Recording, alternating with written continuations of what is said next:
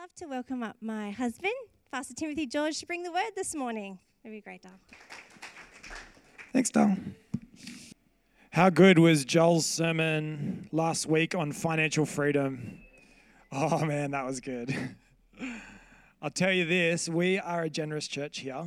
Yes, we're run by volunteers, but we are we punch well above our weight. We are a very generous church. I just want to build your faith and excitement that last week uh, the tithe in this place was the largest tithe from uh, the outside of our annual stewardship tithe that we've seen in our time pastoring here. It was actually, I think it was almost one sixth of our Imagine Day tithe from a single standard Sunday service. So, you know, at the end of the day, you can't measure financial freedom by the sum, but I feel like the tithe can definitely build momentum in a place, and it can definitely uh, it can definitely go a long way when it comes to serving our community as well. That's awesome. I'm going to begin today by asking you a couple of questions. I'm going to get this too. I feel like there's something special that's going to happen here today, so I hope you feel that way with me. Uh, my first question for you is who's ready for a miracle? That's good. That's good. All right. Second question is who's ready to be changed? My wife winced at that one.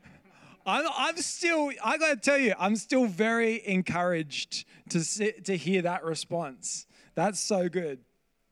Yes, today we're to come in hot on the sermon, all right? So I'm not to do as much warming up. You know, it's to go straight to the fire. I want to tell you about a dream um, that I had. I was preaching in an academic context, I think at a university, and it was to a room full of people with disabilities but they weren't particularly impressed with me or the things I had to say. In fact, as I was speaking, they were very rude. Uh, they got up and they just started walking off. Not just one of them, the entire place just started exodusing the room um, as I was preaching to them. And, you know, firstly, ouch, that hurts you a little bit, hurts your pride. Uh, but I did have a lot of peace in that dream, in that moment. I thought, that's okay, it's okay. And more than peace, I had this stirring from the Holy Spirit. Uh, I was prompted to chase after one of the people who was retreating away, fleeing from the gospel. Uh, and I knew, I knew who to chase, and I knew that the person that I was to chase was an influencer, had weight in that community of people. And I knew that the, the question I had to ask as well uh, when I went up to that young man, I, I commissioned that young man and I, I made a promise and I said, If God is to heal you from your disability, will you help me in this ministry that I'm doing? And I was so excited with where that dream had got to. And then I woke up. I was like, come on, God, making me, making me step out. Holy Spirit's even getting me in my dreams. Come on, people. And then I woke up, but I woke up, I woke up with the full knowledge that uh, that man would have been healed. I had not a doubt in my mind that that man would have been healed because it, it was required for the gospel. It was required that the goodness of God be made known. Oh, there's so much that I could tell you about that. my word for, for 2021, I feel like my word personally is certainty. I love that word. Oh, how good it feels to be certain of the power of God, on the calling of God, on the moving of God. Certainty. Oh my goodness. I woke up with a certainty God did heal the young man, and with these and with these words of 1 Corinthians 4:20 impressed upon my heart that the kingdom of God is not a matter of talk, but of power. I've got to tell you, I found it really hard to write today's sermon because I kept trying to come up with something, and this scripture was all I kept getting. I, uh, I kept trying to say, Oh, what story do you want me to tell, God? What idea, what concept, what practical application? And God just kept saying, No, no, no. It's not about the talk, it's about the power. And personally, I think I was going to say this a bit later, but I'm going to say it now. Personally, I really struggle with that. Maybe I'm a little bit controlling. I don't know. I find it quite easy to uh, read the Bible and to find the principles in the Bible. I find that easy to tell the stories and to see God's, like, God even reveals to me his mysteries. But when it comes to the power of God, something scares me. I've got to be honest, something scares me about that because it's so out of my control. Because I know that something wild might happen. My experience with the Holy Spirit is that it's not, uh, to me, it often doesn't present as the meek and mild lamb. To me, often it's wild. And so I can't, I can't even contextualize it in my mind. But I know like that the heart of God is good and I know that the Holy Spirit is good. So I ask again, who's ready for a miracle? You ready? Who's ready to be changed? Yeah. And I'm going to keep going. Are we here for the talk or the power, the praise or the power, the community or the power, the coffee or the power? For the kingdom of God is not a matter of talk, but of power. Now, if we do not collectively believe that scripture, we are imposters as a church. Hypocrites, whitewashed tombs. Our faith is dead if we do not believe that. If we do not believe that scripture, we might as well walk away because nothing we can say will make a difference today or any other day.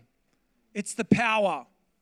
Paul himself Paul, who wrote most of the New Testament, he himself said, I did not come to you with eloquence. I did not come to you with human wisdom. And God knows he had it. He'd studied. He was the highest in their political structure, in their academic structure. He'd reached the zenith, the highest place. And yet he said, I didn't bother to come to you with wisdom, with my intelligence, because it would not achieve the gospel.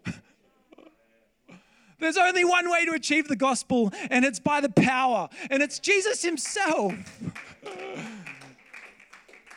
It's Jesus Himself. He told children stories, and then He reached out His hand and He performed miracles.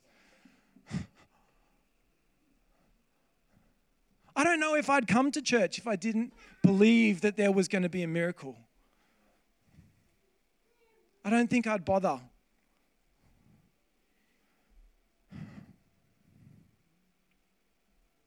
If we don't believe that scripture, we might as well walk away. We might as well love each other out the door with tears in our eyes.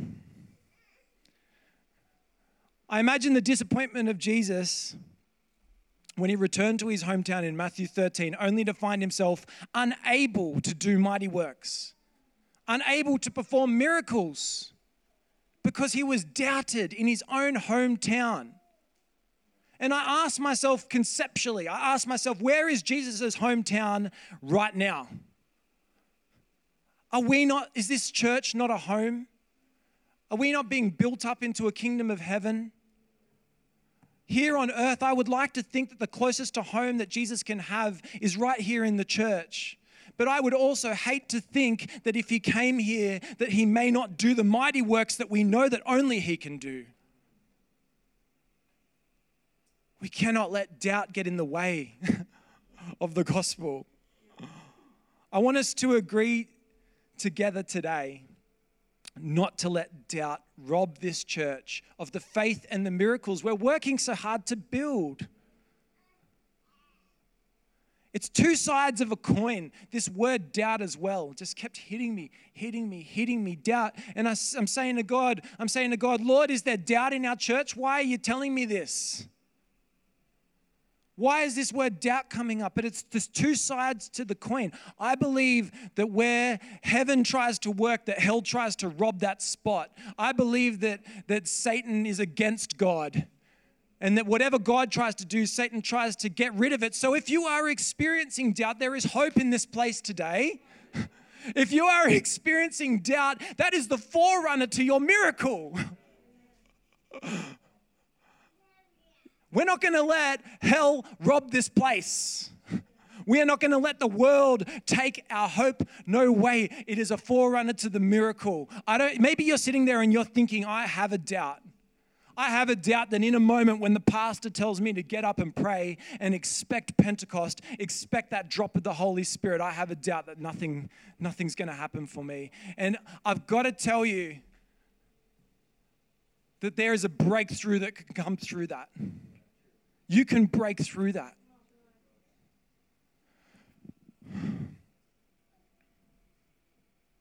I'm convinced that no amount of convincing, no amount of preaching, arguing is going to change you.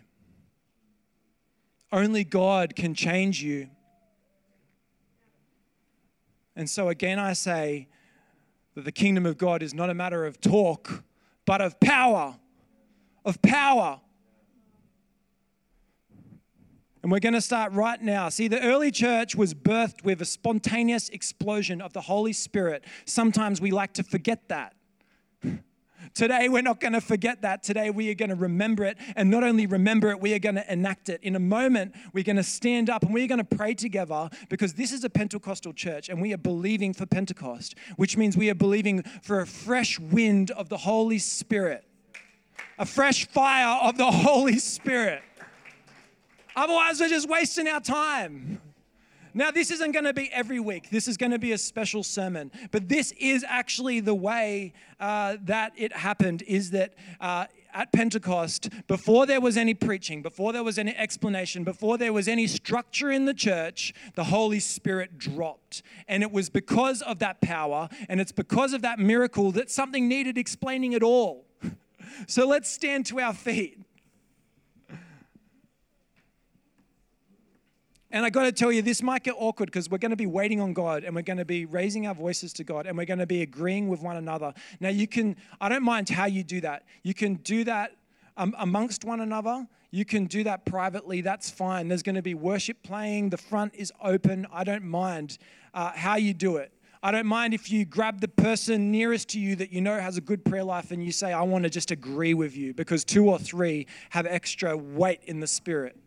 Uh, does that sound good? Does everybody understand what's going to happen here? All right, good. I can't tell you how long this is going to go for, but we're just going to keep going. And oh, look, I'm going to tell you this too. I'm going to tell you that our, uh, Chris, who's leading us in worship this morning, he, he let me know that during worship he sensed a block.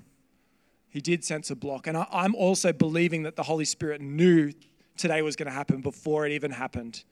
And so, if you felt that block, or if even now, if you're feeling that block, block the aim is that we're going to push through it in Jesus' name. Let's pray.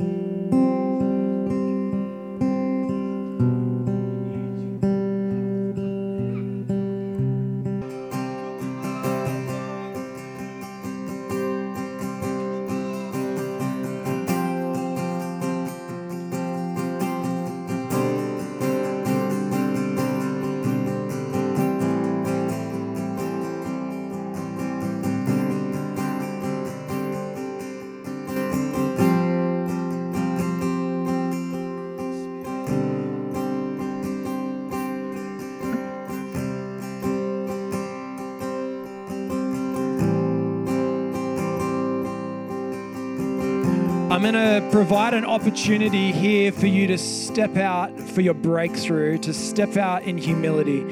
If you are struggling right now, if you are struggling to feel the Spirit in this place, if you are struggling to connect with God, there is no judgment.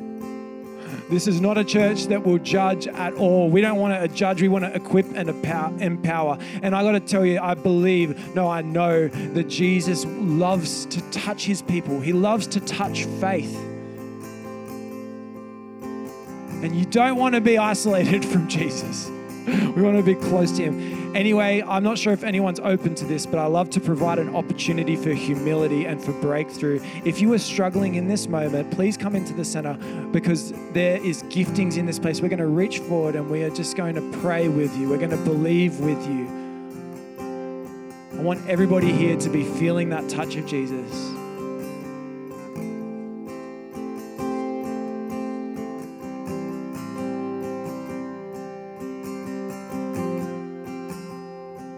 You know who you are. These are not opportunities you want to miss.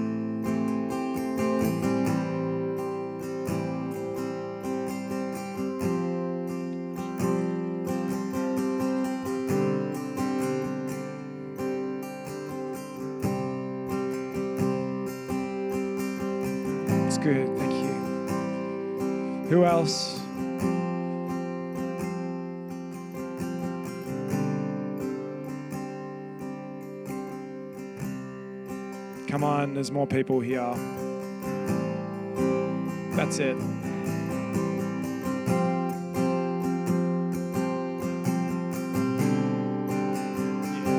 It's fine. Jesus is waiting. It just takes that step. oh my goodness.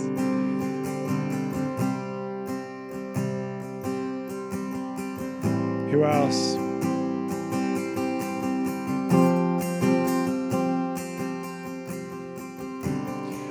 For, the, for everybody who's standing on the outside, I believe there's other people on the outside who are missing an opportunity here. But for everybody else, what we're going to do is we're just going to put our hands forward. We're going to reach our hands forward. And what we're going to do is we are just going to just bless these people. And we are just going to petition Jesus and the Holy Spirit to just fall on their lives. Let's do it.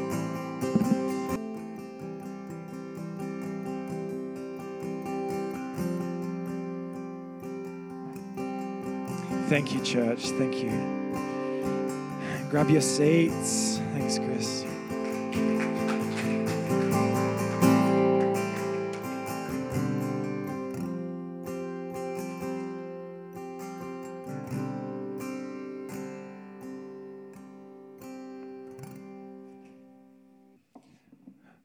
I think my sermon now is all over the shop. I've been preaching bits and bobs of it in the lead up to that.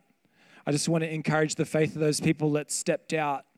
Um, I'm going to be telling you later about a story with Elijah. And, uh, and Elijah did a great miracle. And then uh, after that, there was a flood, there was a famine in the land, there was no rain. Because of the ungodliness, there was no rain. And after the great miracle, he said to the king of Israel at the time, Ahab, and he said to him, I hear the sound of rain not a cloud in the sky. I hear the sound of a great rain. And then he goes off to a high place and he tells his servant, seven times he tells his servant, go and check the sky. just check it. And on the seventh time, there was just a dot on the horizon. And then he said, we better run because the storm's coming. so I want to tell you, I want to tell you, if you stepped out in faith today, if there was just a dot on the horizon. There's a flood coming. there is a flood coming. Don't be dismayed. Don't be dismayed. On, Pe- on Pentecost, Acts chapter 2, there was a rebellion happening in Jerusalem. It was called the Way, and the people of the Way were being hunted down. As our leader before us, his name is Jesus. And the, the Christians of that time were being hunted by Pharisees, by Rome, and by the enemy and all the hordes of hell. And it was all us believers could do to gather together just to pray. And we, we prayed with the door locked.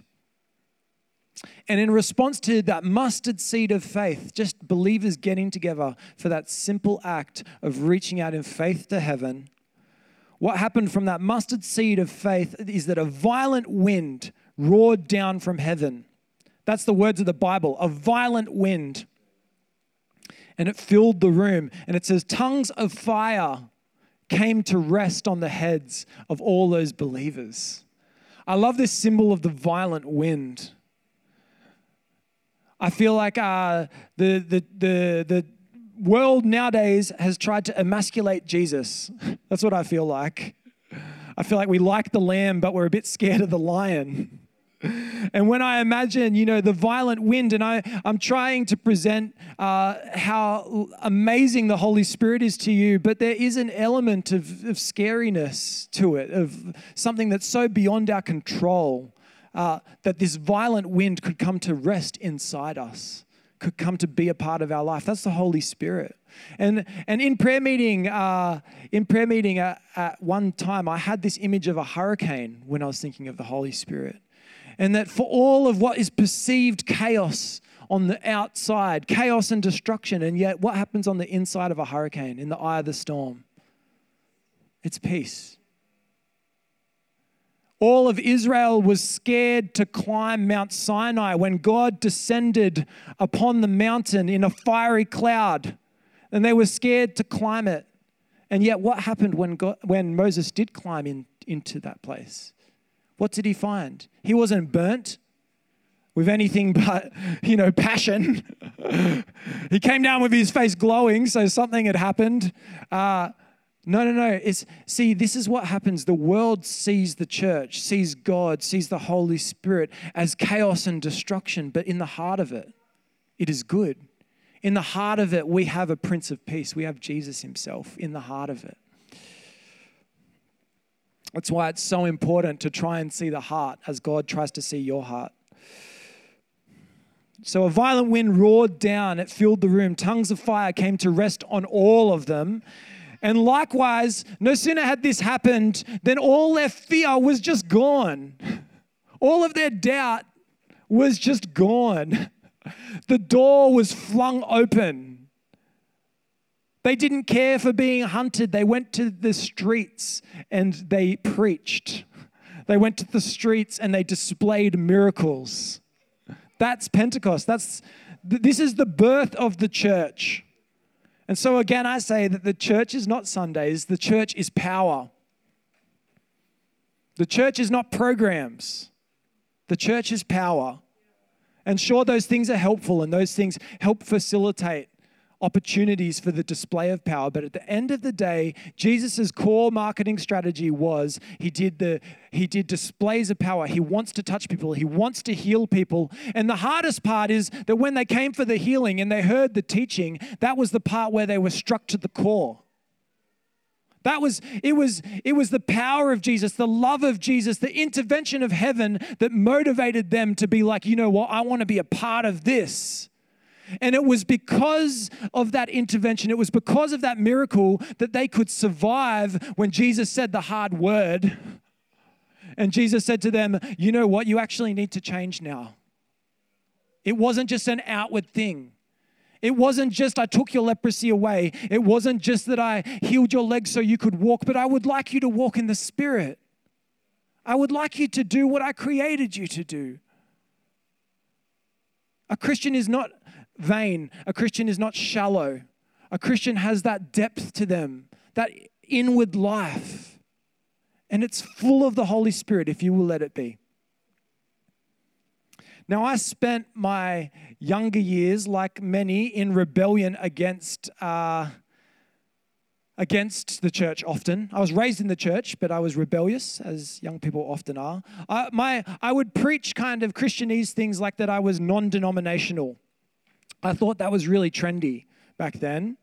And I, I just generally, besides just being non denominational, I refused to come under any vision really. No leaders, no pastors, no movements, no vision. So I was, I was blind. That's what happens when you don't come under any vision spiritually. You become blind. God loves to establish order. God loves to call people into different roles. And in that process, we rehearse our relationship with God. In our fellowship, iron sharpens iron. We are rehearsing our relationship with God. But I am now healed of that blindness. Praise God. So, City Church here, it is a Pentecostal church. Pentecost, we just talked about what happened there. Now, the haters will tell you that Pentecostalism means shallow teaching, lack of order, and hype. Good preaching. Good preaching. On the last account, I hope that they are most certainly right. I am happy to be a hype church. I am not going to apologize for being excited for my love of Jesus. I am not going to apologize for chasing the blessing, for chasing the miracle. No way. I am happy to be the hype church.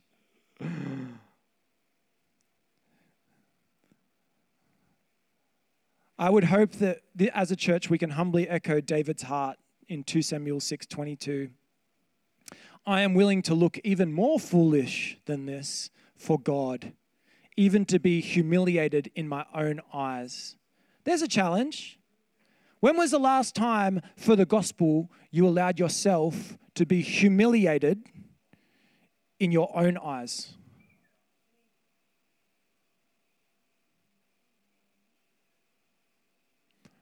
I find that super challenging. I'm going to read it again. I am willing to look even more foolish than this for God, all trying to be so smart, all trying to have the talk instead of the power. I am willing to look even more foolish than this for God, even to be humiliated in my own eyes. When I talk about Pentecostal, I mean believing what happened on Pentecost can happen right here, right now. That's why we did what we did at the start of the service. I live every day expectant, hand in hand with the Holy Spirit. It means believing God is present in our everyday lives. He cares. It means believing that the Bible's a living word and that God is just as present in your testimony as He is in the words of the Bible. Do you know what? I, even I felt a pang of religion when I wrote that in today's sermon. I was like, hold up, is that right? I was like, hold on, my testimony is the same God as what's written in the Bible? Well, you'd want to hope so. Because otherwise, it's not a living word, it's a dead word. In your life, I don't know if you can see it or not, but God is doing something. God is present. You know, your life, your testimony is also the word of God. In Jeremiah, he made it obvious. He placed a coal in the prophet's mouth so that the prophet was compelled to speak the word of God. That's what we're doing right now. We're, we're talking about the word of God, we are placing it in our heart. It is evident in our testimony. We are a part of this thing. We are not a spectator. We are a collaborator with the kingdom of heaven. We are a part of this thing. Each and every one of you is a seed that is going to grow something in this church and in your life and in all of creation. You have been planted.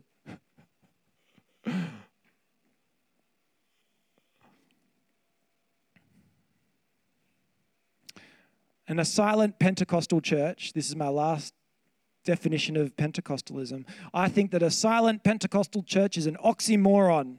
And can I get an amen? There we go. Come on. Ah, that's good. All right. Mark 3 4 to 5. Which is lawful? This is Jesus talking. Which is lawful on the Sabbath? To do good or evil? To save a life or kill? I ask the same. I'm asking you the same. Which is lawful? today, which today in church today, which one of those things is lawful? It seems so obvious. But they remained silent. And so Jesus looked at them in anger. And he was deeply distressed at their stubborn hearts. Faith will loose your tongue faith and the word of God, when you put it inside you, it will not stay inside you because God says that every word that He speaks comes back to Him and bears fruit. It's like a boomerang.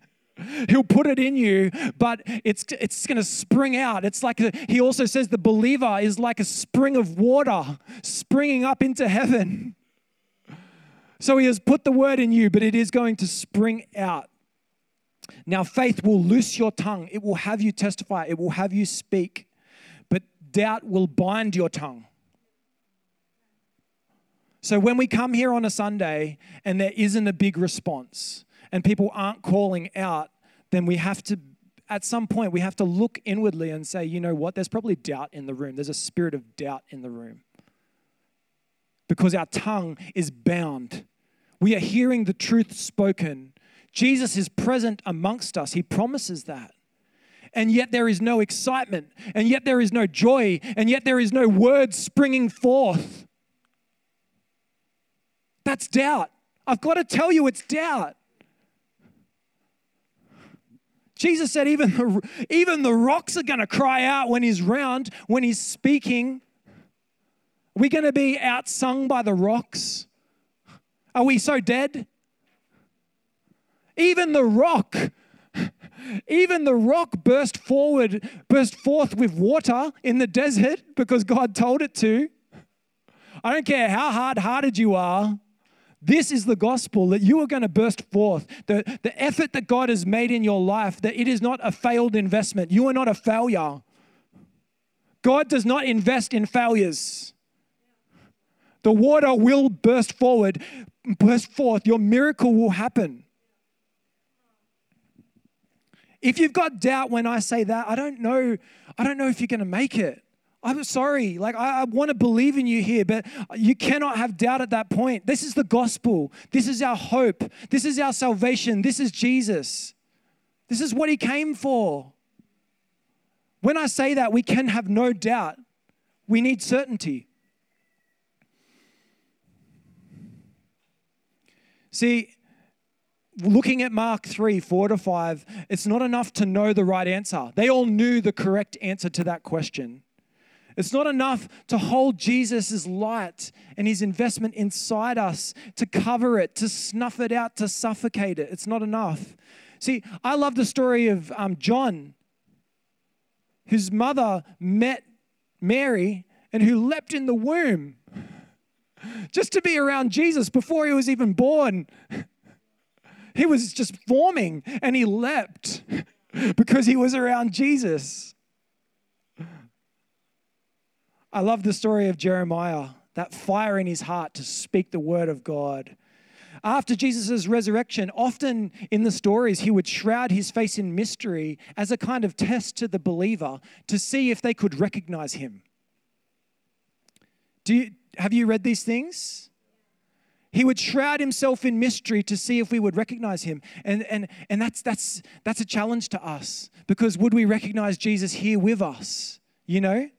And so, for the believer that gets it right, uh, there, were, there were a few believers, they were on the road to Emmaus, Emmaus meaning hot, uh, which is interesting. And, uh, and as he was with them and they're talking about different things, and, and they realized it was Jesus. That's long story short, they realized it was Jesus, not because of how he looked, but because their hearts burnt within them. And again, I tell you, the, the Christian is deep. You, we cannot settle for what we think things are going to look like. The Jesus we think we know, that's dangerous. We can't lean on that. What we can lean on is the Holy Spirit's revelation inside us. When our hearts burn, because that's the thing that only Jesus can do to a man. Jesus can set our hearts on fire. Yes, please. Now, I get upset when someone speaks out in faith and I sense doubt in the room. I get upset when the church is silent. We can't let our joy be stolen. No. In Genesis 18, an elderly Sarai thought she was hiding when she silently scoffed at God's promise. An impossible promise for her to bear a child at a very old age. And then, for fear's sake, she even tried to deny it to God hide and deny. That's all the way back to Genesis. That's probably you and us. Hide, deny, hide, deny. God sees our sin, He sees our doubt, and He sees all the good things too. He just sees us. He sees us. I love it's so funny this story because he says to her, "No, but you did laugh," and that's the conversation over. You know, there's all there's been time for each and all of us where we've laughed at the thought that God might intervene on our circumstances, when, we're, when we feel hopeless. Has everyone here felt before in their life hopeless? And in that moment, to hear the gospel, to hear these things I'm saying, it's like that's that's rose-colored glasses. That's a fairy tale story. Too good to be true. And we scoff. It's God sees it. God sees that. I feel like what happened in the Garden of Eden, what happened with original sin, and what happens with each and every one of us is that we start assuming that God's not present with us. You know, they assumed when the snake was talking to them that God wasn't standing right there. And as I was, I actually had a whole section on this in the preach and I took it out, but I think it's relevant for today. Because Jesus later says, He promises us that when two or three gather in His name, He'll be here with us. But what, what the reason why I took it out, but that I'm saying it today coincidentally, is because I feel like what is key in that sentence is in His name. And I feel like where we lose sight of God is where we stop gathering in His name where we lose sight of who God is, where we lose sight that Jesus wants to touch us, wants to give us the miracle, when we lose sight of those things, when we say that was for them, that's not for me, that's not for now, control, control, control. Are we not gathered in Jesus' name? Will not miracles happen? That's an assumption. That's a given. That's standard practice in this church. The enemy would have us accept that doubt is normal. So, again, I ask is doubt in heaven? No. Are we citizens of earth or heaven in this place? Heaven. So, doubt is not our normal, full stop. There you go. There's some simple logic for you. We were not created to be riddled with doubt's holes. I had this image when I was writing this section. I had this image of like a Swiss cheese Christian.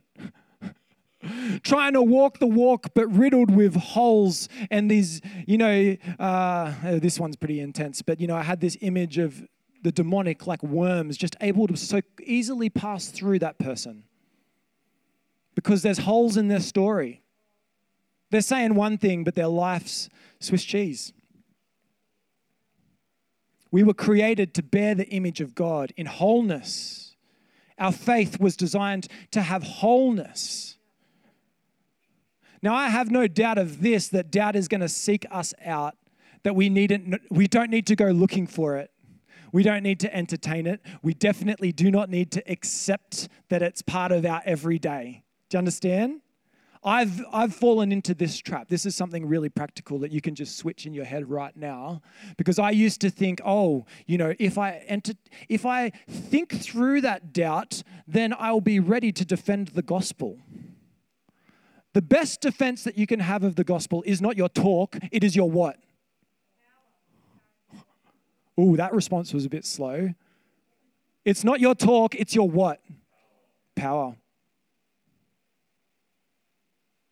Maybe we're going to leave this place no longer trying to win the arguments the old way we tried to win the arguments. I tell you what, when you get the healing, when you meet Jesus, when you get the revelation, when you feel the love, you don't need to think it through anymore. You don't need to try and explain Jesus to Jesus.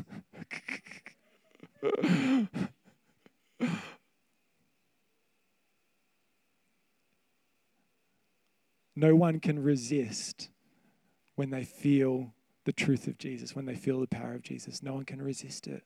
And that's why Jesus on the cross, in the last moments, that's why his prayer was, Forgive them, for they know not what they do.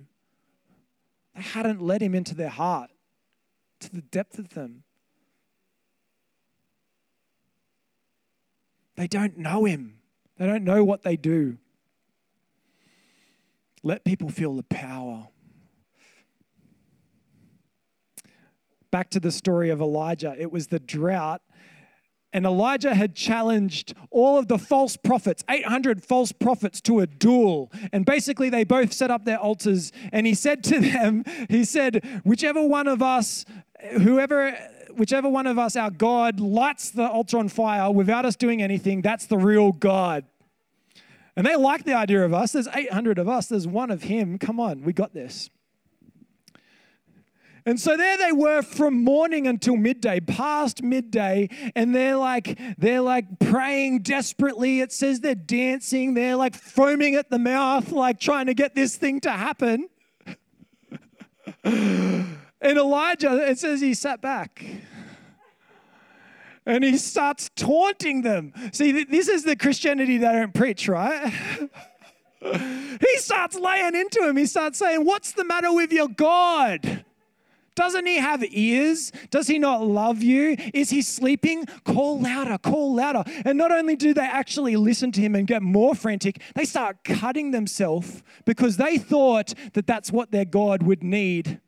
That's the kind of God that they thought suitable to serve, one that would require them to hurt themselves, to cut themselves in order to get this miracle. That's the kind of gods the world wants to sell you. Ones that want you to hurt yourself, to hurt who you are, to lose sight of the big picture, to waste your time on dead things. And so, anyway, it's Elijah's turn. Now, remember, this is during a famine. And he says to them, Get the four biggest jugs you can find fill them with water. Probably easier to find the jugs than the water. fill them with water and pour it over the altar. And they do it. And then he says again. And they do it again. And then he says one more time. 12 enormous jugs of water. It says that before he'd even done these things, it said that he had dug a trench around the altar because he knew that it would be so full, soaked to the core. And then he prayed this most beautiful prayer that I hope is on each of our hearts for the lost. And he says, he just said, God,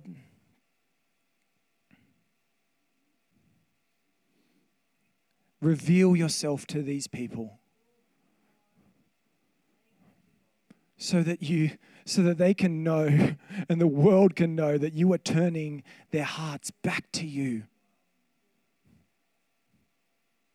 And boom that's the spark. That's the spark. And it lit, and that's when he that's when he says, out of faith, he says, I hear the rains are coming. Imagine being that onlooker that's thirsty, that can't afford water during a famine. What a waste. How precious, how valuable is that water? How full must our faith be to put our resources, to put our lives on the line?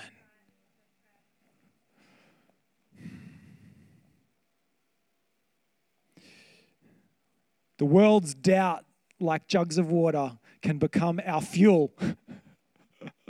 you won't stop the fire burning, amen? so, your responsibility is not to entertain or accept your doubts, but rather to overcome them through faith, which will quickly turn to your testimony, and your testimony to your treasure, your treasure to your heart, your heart to your words, your words to the transformative power of the gospel. That's the journey. That's the journey. Now, Matthew 8, this is just to nail it home. Matthew 8, a leper approaches Jesus and he says, If you are willing, this would be like someone with COVID, unmasked, walking into the room right now. You know, I can just imagine it like Moses parts the Red Sea, you know, straight down. And he says, Jesus, if you are willing, you can heal me and make me clean. Everybody had trouble, all the, all the uh, people had trouble approaching Jesus through the crowds, right? I don't reckon the leper had trouble. That was the one plus side to being a leper. You know, you just kind of hold your finger as you walk, just wave it around, carpet rolls out. And Jesus responds. He responds by reaching out his hand, like we responded before. We, he reached out his hand and he said three words, three words that will forever cast out your doubt if you can just hear them properly today. Jesus said, I am willing. And I want to tell you that the things that are in the Bible, it's not just for then, it's for now. The God is the same yesterday, today, tomorrow, forever Jesus. Amen. That the Jesus that was willing then has his heart for us stopped? Is he close to us or is he closed for business? Jesus is open for business and he is willing. So, us lepers, us lepers, with our fall apart thinking, need no longer doubt. We need no longer passively pray, if it be your will, like this leper, if it be your will. Jesus is willing. It's not a question of if, but of when. And in the, in the meanwhile, let's just keep asking. Matthew 28, 18 to 19. Let me build your faith with the word of God. All authority in heaven and on earth has been given to me. Therefore, go and make disciples of all nations. I feel like that should be said every week in church. Matthew 10, 7 to 8. And as you go, proclaim this message that the kingdom of heaven has come near. Isn't that an interesting sentiment? You're going forth, but the kingdom of heaven is coming near. It's almost as though the kingdom of heaven goes with you almost as though there's an army waiting to back you. Heal the sick, raise the dead, cleanse those who have leprosy, drive out demons. Freely you have received, so freely give. What is in you is free. What is in you is that big. Give it.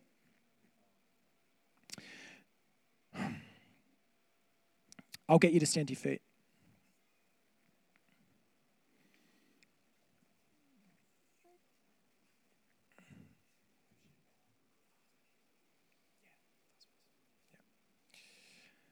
Now, today's message was called Oust and Doused. Oust is to expose our doubt, and doused is to pour oil on the fire. And I had this line in my head as well What point is there to life without miracles? And I think that makes me really sad to think of that. See, I don't want good enough. I don't want settle for less. I don't want hush hush. Miracles only happen in third world countries. The Australian church sometimes says such things. Go on a mission, you'll see a miracle. Woo! What about a mission right here? I want a miracle here. I want life to its fullest. And when I say life, what I mean is God. I want God to his fullest. All the blessing, all the fruit, all the gifts, a new name, a double portion. I want it all.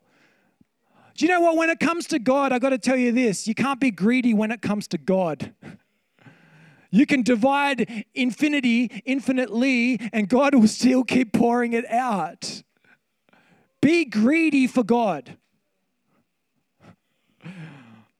There you go. You'll remember that, I hope. I'm greedy for God. Matthew 11, 12, the kingdom of heaven has been forcefully advancing, and the forceful lay hold of it. You're not going to get it sitting back. You're not going to get it just waiting. You're not going to get it being passive. The forceful lay hold to the kingdom of heaven. The forceful. Be greedy for God. I believed God when He told me He's all powerful, omnipresent, infinite, generous, loving Father. I believed Him. I'm here because I believed Him. His oil never stops pouring. That's His Holy Spirit never stops pouring. I'm going to open up the prayer line again in case you missed your opportunity before. His oil never stops pouring. He can do a work. Don't miss your chance.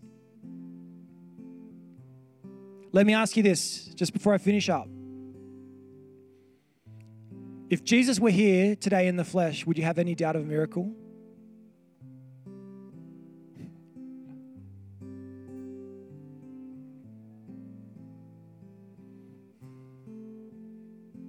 The flesh is such a distraction. Matthew 18 20, for where two or three gather, there I am with them. Jesus is here.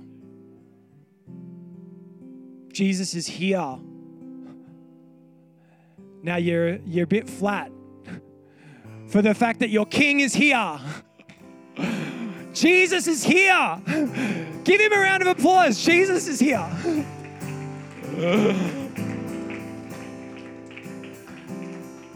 And let me prophesy this to you that Australia is a land of bushfires, but with our face alight, we haven't seen anything yet. I believe that. I believe there's more for us. The fire of the Holy Spirit will sweep this land once more. This fire is contagious. This fire is healing, unquenchable, insatiable, all consuming, never ending. There is joy in this place. Receive it. Power in this place. Receive it. Healing in this place. Receive it. Freedom from sin and demons. Receive it. No more doubt now, whoever wants prayer, we're going to sing a praise song, and the front is open. I'm going to wear a face mask and gloves, so come up for prayer.